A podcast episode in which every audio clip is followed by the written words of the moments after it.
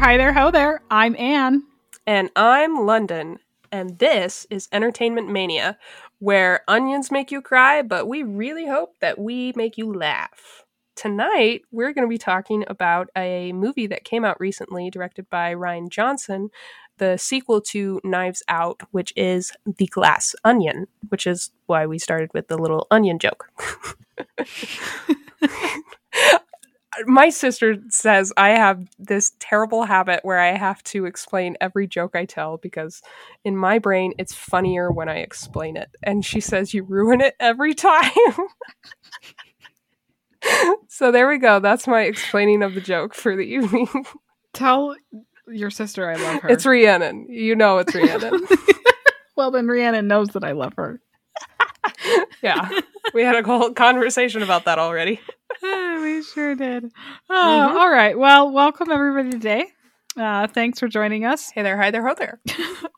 let's start London with a spoiler-free review. Would you I'm like to go first, or would you like me to go first? Will you please go first because I'm bad at these. I'll go first.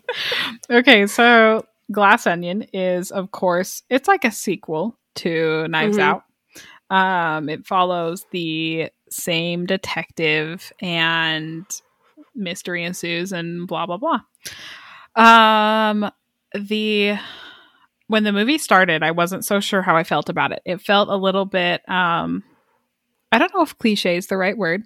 Yeah. Um, the first 20 minutes or so, I was like, okay, we're just building up here. We're just introducing characters. It feels kind of, you know, I, I, I don't know how to explain it without spoiling anything, but the first 20 minutes to me, I was really not sure how I was going to feel about the movie. And then a specific point happens, and I will tell you what that is when we get into our spoiler stuff. But there's a specific point, I want to say about 20 minutes in, where it just clicks for me and the ball starts rolling. And it just uh, gets yeah. better and better and better and better. Overall, I think it's probably even with Knives Out. I don't really think one's better than the other. Um, I feel like this one I was more entertained throughout the whole film versus Knives Out, at least in my experience. I think I enjoyed the idea and the premise of Knives Out a little bit more than this one. Um, but I still love both of them. Uh, five out of five stars, and go watch it if you haven't. yeah. Um, and shoot, now I have to put words together.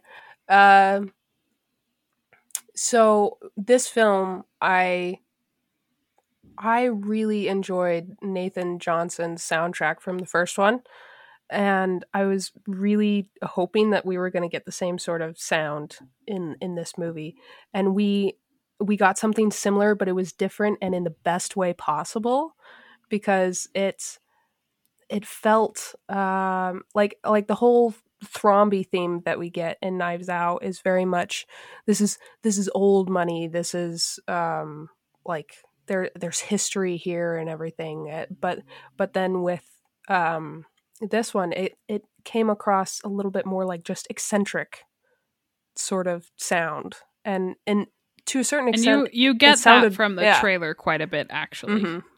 yeah because if you've seen the trailers, you know that this this film was very much just a gathering of a whole bunch of in-universe famous rich people um, who we also know are in our world famous and rich as well because they're actors. Um, but it, it, was interesting to get to see um, this fun little meld of uh, reality and fantasy that and and by fantasy I mean fiction. It wasn't actually fantasy, but um, this film blurred the lines a lot more, and I didn't hate it. Sometimes, like um, you'll watch a show and they'll like mention social media or something, and you're like, oh, please don't, please don't. I don't need to know that you know that exists too, because I'm already embarrassed that I know that exists. Like I was watching Wednesday recently, and every single time Enid brings up TikTok, I'm like, oh no, no, no, not that app, not that one. But like in in this film, it was a lot more um, uh, relevant. And in murder mystery films, it's always very important what time you're dealing with, because that uh, that determines what sort of weapons you have available and what sort of evidence you're able to collect and what sort of laws that you're dealing with and that sort of stuff. And so I I loved how well he cemented it into a specific time for um, this film. It was very well done, and I I really enjoyed it. The acting was fantastic, and um, the twist I did not see coming at all. it was great. I loved it. but yeah, I really really enjoyed this film. I liked the first one as well, and I highly recommend both. I'm still trying to get my dad to watch the first one. It'll you have a ranking day. out of five stars? Out of five stars, I'd give it a good four point five. Hmm. Yeah, it was good. Really enjoyed it. All right. Okay. Well, now we've hit our spoiler alert. Spoilers ahead. Be prepared. Wee woo, wee Beware. Woo. I would add a siren right there if I had sound effects, but I don't feel like putting that in. So. Now you just have my annoying voice in the background. Thanks, London. Might have to reuse that. Yay. I'll do it again later. All right. So let's start with this. Um how let's talk about this movie versus Knives Out. We've already talked about it a little bit, but let's get into a, a few specifics. Uh yeah. So I mean, you've already talked about how like Knives Out felt like old money. Mm-hmm. Old millionaire billionaire it money. Was, it was interesting because um it wasn't all that old but it was still older than um, the money, the, the, the rich people that we're dealing with in um, Glass Onion, because in both films, it's um, the antagonists are all very very rich people who do not care about those around them very much. They like they have so much money that they they can just throw money at problems and it'll quote solve itself but it really just kind of like disappears for a little while to resurface later um, which i i really like the the narrative that he has going on about how um like uh, m- time is money money is power power is pizza and all that um but i'm quoting parks and rec now. Oh is that what that's but, from? yeah that's from parks and rec um but the whole like money is power to so many people and absolute power corrupts absolutely. And so to have these extremely rich people because like the the scale of money that we're dealing with in glass onion is so much more than what we're dealing with in knives out. Because like knives out they're rich they're comfortable. They own homes they maybe have a couple extra homes maybe a boat. The money we're dealing with in um this movie in Glass Onion, this is like I could topple nations if I wanted to. Money. Like oh, yeah. he carries his car, his favorite car around the world to multiple houses, even to this island where he cannot drive it. This is Miles Bron, by the way. He's um, the um, the rich guy in the film. He just he's played by this... uh, Edward Norton. Yes, the the original uh, Hulk in the MCU. Hmm. Although I most people don't consider that film part of the MCU, some people do. It's here and there. It doesn't matter. We're getting this. off track. off track. Anyway, so he takes his car with him around the world just because he, I guess, he goes everywhere with it. That's just his thing. He goes everywhere with this car, and like that is that is stupid amounts of money that I wouldn't even know what to do with. Like I'd have to give it away because at some point I'd be like, I I don't know what to do with this anymore. I I have what I need. What do I do with this now? anyway. And yeah, he chooses yeah. to use that money and that power and basically uh, hold it over people is he what does. he does. And that was so intriguing. Like, okay, so there's a moment in the film where um Benoit, um, Detective Blanc is um talking about I'm trying to remember exactly how he says it. But mm-hmm. um was it the one where he's like Miles isn't stupid enough to do that? Or... That's exactly what it was. Okay, no, because no. that one's a good. But he says the exact opposite. He's like, "You're you're not a." He's like, "You're not brilliant. You're actually just really stupid." Basically, yeah. is what he says. And I thought that was so intriguing because it was like, this guy's not brilliant. Like he didn't come by his money by doing smart things. He did it by manipulating people, which in a sense is smart, but it's not like It's like not like he's he not earned it. actually intellectually smart. He's more people smart. He knows how to figure out what they want from him and then leverage it to get them to do what he wants. Yes. Yeah, Anyways, which he does multiple was- times throughout the film. hmm I thought it was really, I don't know, really interesting. hmm To that that you can be people smart without being like, um, like um the difference between Miles and Lionel. Lionel, uh, who's played by Leslie Odom Jr., which this is the second time he's been in a murder mystery film. I think. I think he's really enjoying these. What was the other one? The other he one in? was Murder on the Orient Express. And that one was Oh, with uh, Kenneth right. Branagh. And yeah, and so like, which is really funny because um, the the Poirot, who knows if I'm saying that correctly, stories are very much inspired um, Knives Out and Glass Onion, and it's very clear because uh, Benoit Blanc is very much not a Sherlock Holmes character; he's a Poirot character Oh yeah. where he's he's smart but he's a little eccentric and um and if you if you don't know what we're talking yeah. about, this is the detective from um, Murder on the Orient Express. mhm. yeah that's uh Hercule Poirot I'm not French and I cannot speak French so I know I'm saying that wrong um so uh let me know how it's supposed to be pronounced and maybe we'll have a chat later anyway um but yeah like um, the the Sherlock Holmes character that we typically see in modern media is very much very aloof. He doesn't really care about people. He's um, like Benedict Cumberbatch.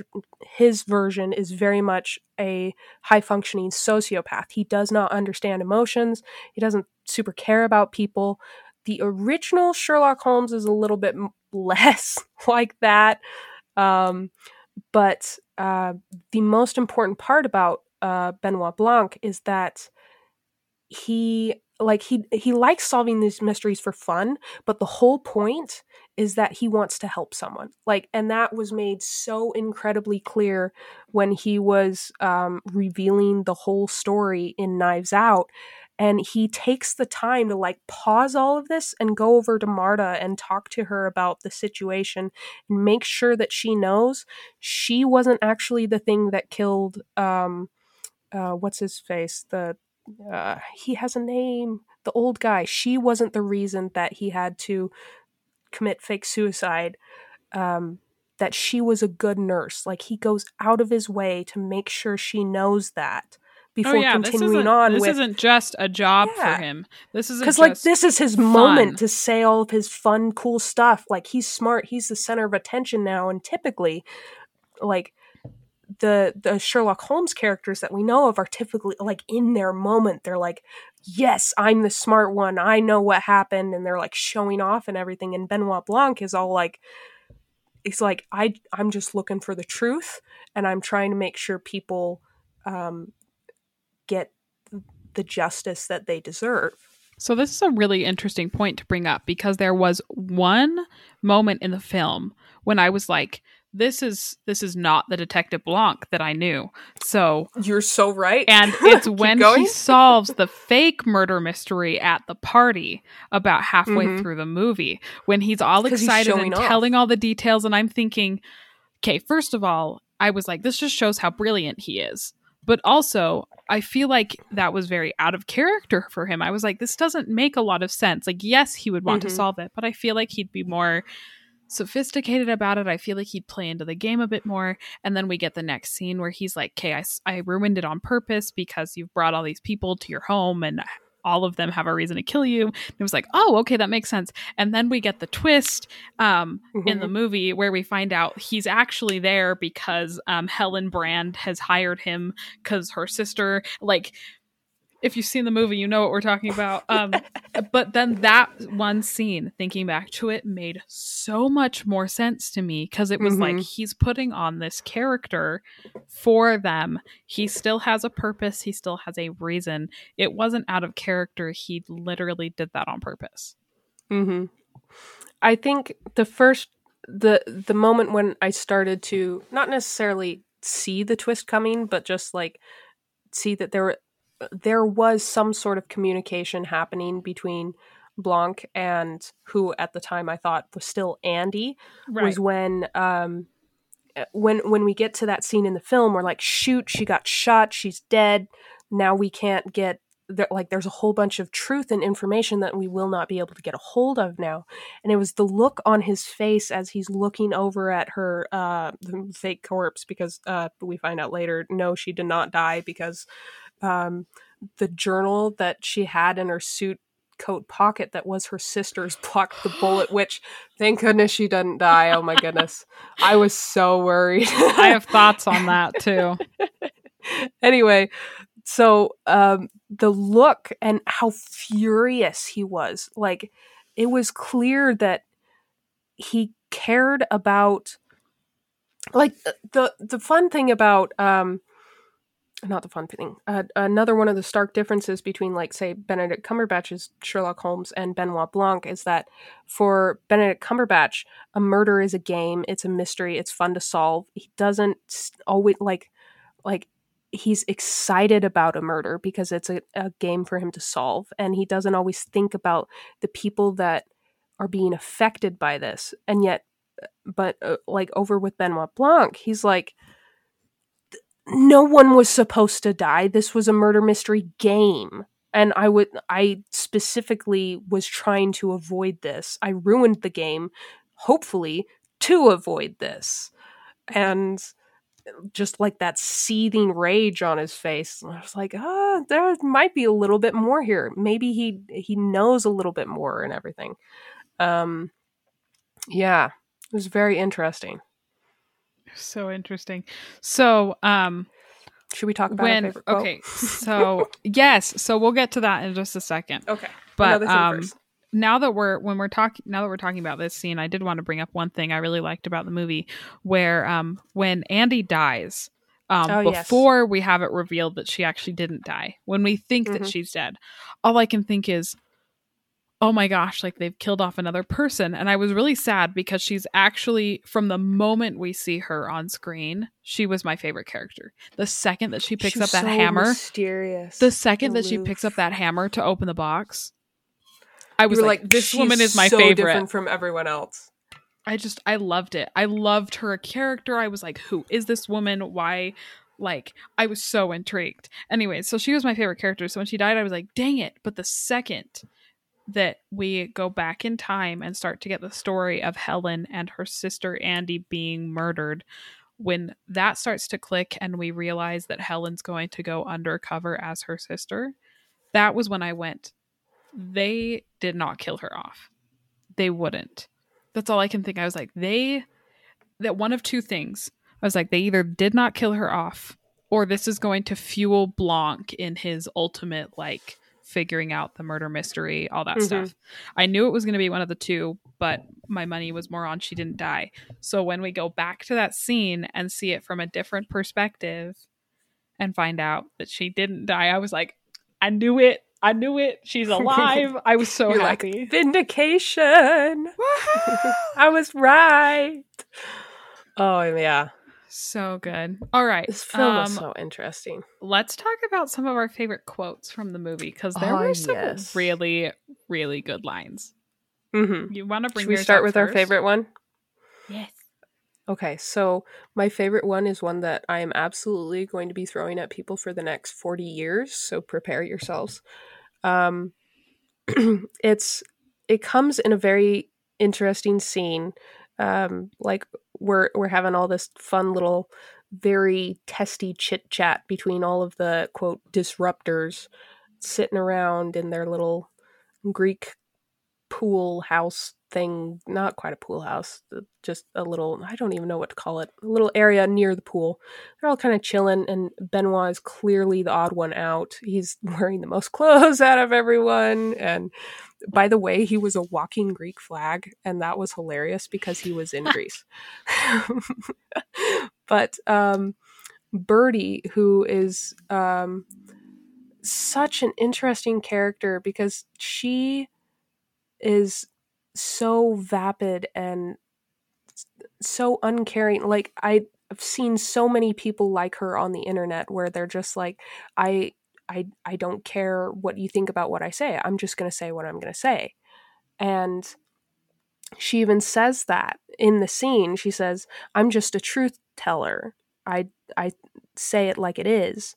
And Benoit says, it is a dangerous thing to mistake speaking without thought for speaking the truth, which like I had to pause the film. I was like, "Oh shoot, I'm to be I got to write that down. I'm to be repeating that. I'm going to tattoo that on myself or something." Like, "Oh my gosh, that was brilliant." And it is absolutely true. All too often people think just spitballing and saying what you're immediately thinking means you're saying the truth, but I find that my first thought is not always the best one. And it's tip like like you'll have a thought and your first one is like something mean or something. Like you see someone who's I don't know, maybe not as well put together or something. Your first thought is, "Oh, that that pair of pants is not working for you" or something. And your second thought is, "What are you talking about? Leave them alone." like what is happening? It it thinking about things more has always always worked out better for me than just saying what I think off the top of my head. Um, and I that that quote absolutely resonated with me, especially in that situation. How often people just say whatever they want on the internet, and it comes back to bite them because they didn't think it through and they didn't think of um, how it may come across, like they missed a comma or something. I don't know, but missing a comma is less of speaking without thought and more just I forgot about commas. but anyway, it yeah, it really was an intriguing line. Quote. Um, when my family watches movies, we don't usually talk. we we like to sit down and just watch a movie, right? And um, so we're sitting watching this movie last night, and um, my mom actually turns to me after that line and goes, "Oh my gosh, I love that." and I I couldn't help but like, you know, giggle a little bit because it was a great line and I had the exact same thought. Um one of my other lines that I one of the other lines that I loved and it wasn't as like in depth as that one. Um but in the scene when um detective Blanc goes into Miles's office in the glass onion and he mm-hmm. goes, I love the idea of a glass onion where you can see all the layers and the depth to it, and yet your eyes are staring at what's directly in the middle. Mm-hmm. And the that wasn't nothing to hide it. Exactly. That wasn't exactly it, but it was something very, very similar to that. And yeah. I loved that line because A, it gives so much more depth to the idea of the movie besides the fact that this house is called the glass onion, you know? Mm-hmm. And be just this idea of this glass onion where you can see the layers, you can see the depth. It's not just like you're looking through a window at something, it's like there is layers and layers of stuff, but you can still see the answer. You can still mm-hmm. see what's at the middle. I just, it's so cool. Brilliant film. Uh, should we talk about um, the what am I trying to say? Oh, the cultural references because there were actually a lot and they were very interesting. And then we could do cameos if we want, or both at the same time, um, because sure, for the most part, the references go right along with the cameos. Um, so I'm pretty sure that the film is set in the first. I'm pretty sure it's set in May of 2020. That's what I remember. Seeing, that's what yeah. it. That's what it appears to be set in. Late um, May, early June of 2020. I think it starts yeah. in late May, and I want to say by the time they actually all get together, it might be early June at that point. Mm-hmm. Because um, it very specifically has a backstory that happened in the last couple months. Oh, not even not even like a full couple. Oh, well, yeah, a couple months where they're in a court case on trial and no one is wearing masks. But then later, when they all meet up, which speaking of, this was a very telling scene just the way everybody showed up and how they were wearing their mask told you exactly how much they were going to care about other people in this film. Because, like, Birdie shows up with, like, literally a, str- it's like barely lace, barely lace not, yeah. to a mask. And then Duke and Whiskey aren't even wearing masks.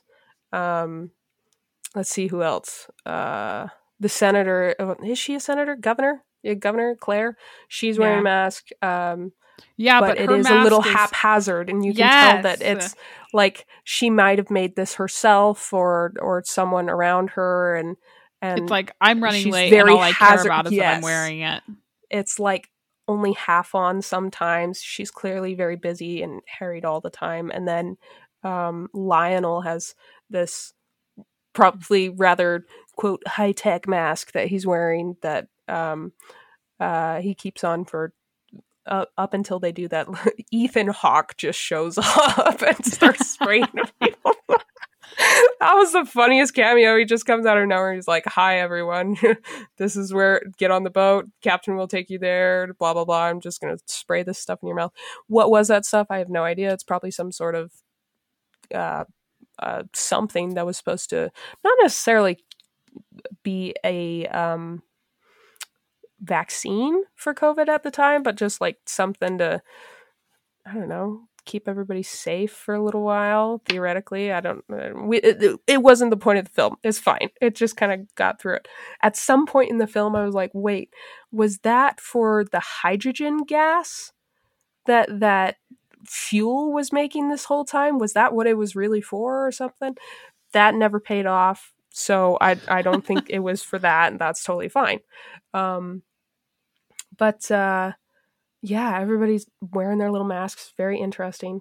Um, another thing that showed up, you all remember the game we were obsessed with at the beginning of COVID because we were all stuck inside and couldn't play anything together.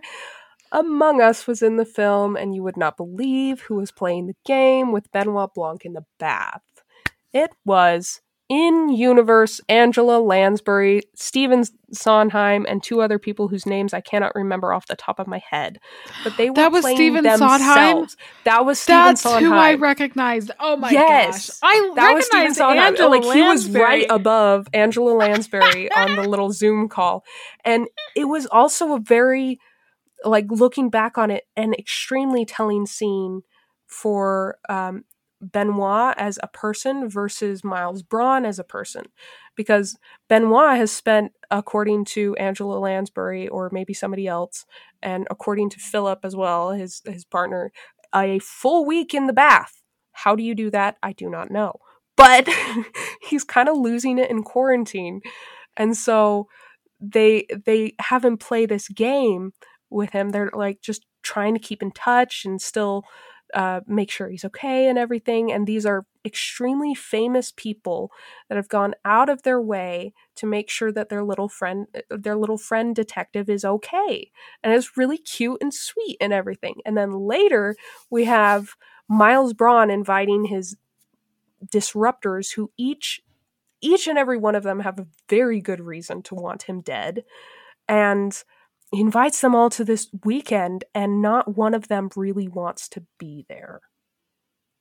I thought that was so interesting when the Yeah. murder mystery game was over and they were basically all like, "Yeah, I'm going home." I'm I'm going. It's like who cares? I'm I'm out of here and everything. It was very telling that like they've supposed they're supposed to have been friends for years. They do these this sort of thing every single year and they're all very they've got these little um fake smiles on their faces the whole time all just oh we're so glad to see you. And it's it's very clear that there's it was so clear that something wacky was happening in the group when Andi showed up and all of them were like what is she doing here? Like why are you here? And it was, it was like yeah super interesting um were there any other So good. references that i can think of oh the most interesting references of all were the um, shots that were specifically made to look like famous pieces of art um, there were a few of them um, but the two that i remember best were um, when when Helen is breaking crap and running around and burning stuff in the house because they no longer have physical evidence and so they can't exactly just arrest Miles Bron and she's like okay well I'm going to start destroying stuff and Benoit gave her the idea to remember the like remember the reason why your sister said no and and that was supposed to be an immediate call back to the hydrogen gas. Like this Right. place is going to blow. All you need is a spark or the right spark in the right spot. Um, and so she's breaking stuff, and then it becomes clear that she's headed towards the Mona Lisa, which I I heard a theory somewhere that someone was saying like that was absolutely not actually the Mona Lisa. Like they just gave him like a print on wood because of like how quickly it burned or something like that. I don't remember what either way, either Huh. way, um uh Helen goes to destroy the the Mona Lisa, which is like the most famous piece of art that we have. Full stop period. I know I know some people were kind of mad about that, but me personally it was like like this is like I I get that as like history, don't destroy history, blah blah blah blah blah. But like Miles Bron was basically asking for this. Like Mhm. he brought this here. He specifically dumbed down the security. He knows he's living on top of an actual like bomb. He's creating this hydrogen bomb around him just by using this super efficient clear with a K gas or whatever to fuel his stupid little glass island. And uh, so interesting. Anyway, she blows this thing up and the shot of his face when he's like losing it and freaking out about this looks very similar to uh, Scream by um, name, name, name, name, name, Yeah. name, name, name, name. Yeah, no, I hadn't realized that. Name, name, name, name, name, name. What's its name? Vincent Van Gogh. Thank you, Vincent Van Gogh, um, or Guff, however you want to say it. There's another one. Um, after she's destroyed everything and she's sitting out on the beach, there's a shot of her just sitting and staring at the camera, and it looks very similar to Mona Lisa herself. Where and, and I love that they did that because the whole thing about the Mona Lisa smile is that you can't always tell whether she's happy or sad. You can't tell. And like Helen sitting there in her vindication, is is she happy? Is she sad? Her sister's still dead. That's never going to change. No amount of retribution against Miles Bron is ever going to bring her sister back, and that is the saddest bit. And I love that they did that shot, that that little Mona Lisa smile shot. Oh, so good, brilliant. You guys can't see Also, it, there's a painting- dropped. So also, there's a painting that Miles Bron has in his house that is upside down. He he's an idiot. He put it upside down. That was also one of my favorite quotes. when when he's like explaining the whole mystery and he's like Miles Bron is an idiot. I was just like yes, yes he is. Very good. I've spoken a lot. Do you have any more thoughts? Well, you just reminded me of something. One part of the movie that like I did not understand, but like I It's the guy that was on the island with them. Oh yeah, yeah. I'm not entirely certain what that was supposed to be, I'd say that's but I probably did like my one of my only criticisms of the movie because I don't he's just there. It's like, like there's gotta the whole time I was like there's gotta be a reason, right? But he literally was not important. He was just comedy relief the entire time. There is not Mhm. one moment where it was like, "Oh, that's important to the story." No. No, it is just jokes the entire time. Mm-hmm. Yeah, that I I don't even know what to say about that because I've I've never been in contact with a person person rich enough that you could have a friend over and have them exist like just existing in your house completely separate from a rather large dinner party that you're having for an entire weekend. Like I do not understand that at all. And it's just he's just in the background just eating cereal, doing whatever he's doing and like I think perhaps the point of that was simply to show that Miles doesn't actually care about any of his friends cuz like he's having a friend over and he even said at some point he's going through some stuff and then proceeded not to talk to or include him at all the entire weekend. Hmm. Like he was in the background and nobody cared. Maybe that's what it was supposed to be. I don't know. But that was what I thought of just now. I don't know. I didn't like absolutely hate it, but at the same time, it was like, does this need to be here? And how would the movie feel if it wasn't there? Yeah, it was you know, weird. like would it feel like the movie was missing something if he wasn't there, or It- like this is it be almost like the the the sexy lamp test, which is um like there there are two tests that we can do for movies to figure out the quality of the female representation within the film. It there's the Bechdel test and there's the sexy lamp test, which is absolutely referring to a Christmas story. Um basically um, we we know what the Bechdel test is. It's like the the movie can only pass the test if there are two named women in a scene talking about something other than a man. Um, and then um, the sexy lamp test is is it possible for you to remove this character and replace them with a sexy lamp without changing the plot at all? And if so, yikes. Um, I, I saw a very interesting TikTok video about it, and the woman who was explaining it said that she prefers the Bechdel test for like um, uh, talking about movies as a whole. Like over the course of a year, four of the movies in the theaters passed the Bechdel test or something like that, because like the Bechdel test doesn't really work for individual characters, but it does work for movies. Meanwhile, the um, sexy lamp test works for individual characters. Could you replace this character with a sexy lamp without changing the plot at all? Which, um, in let's see, in um, this movie, I had, there wasn't a single character you could replace with a sexy lamp without changing it, except for that dude. oh, hundred percent. He was the sexy lamp. anyway, yeah. I never thought that we would talk thoughts? about sexy lamps on this podcast. You're welcome. Of course. Thank you. I'm starting to lose my voice. but uh yeah. I think we covered basically everything. I could talk about a lot more in this movie. I mean, I could talk about characters. I could talk about costumes. I, will could- happily talk about that with you. Do you want to talk about that? um, I would keep going.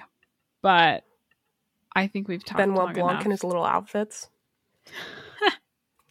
Benoit Blanc and his little outfits.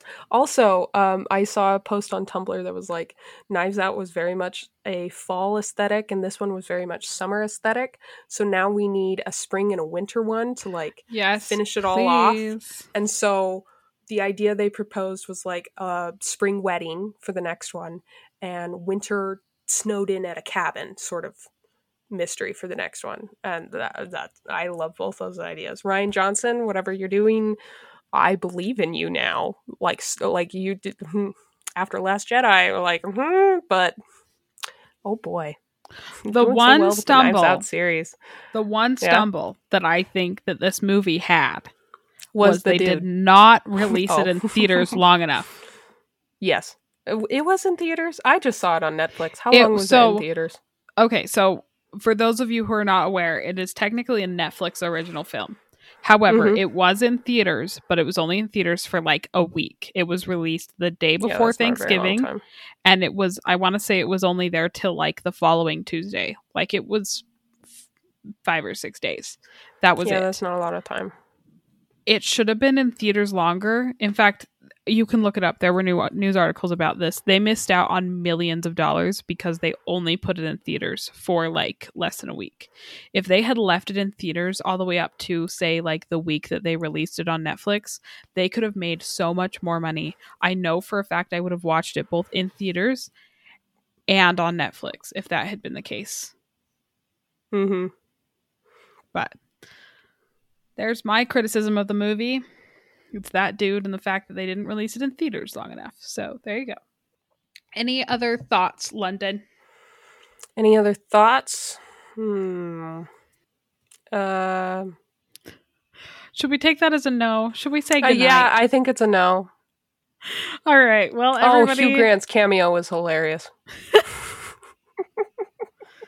Again, we could keep talking about this, but you know.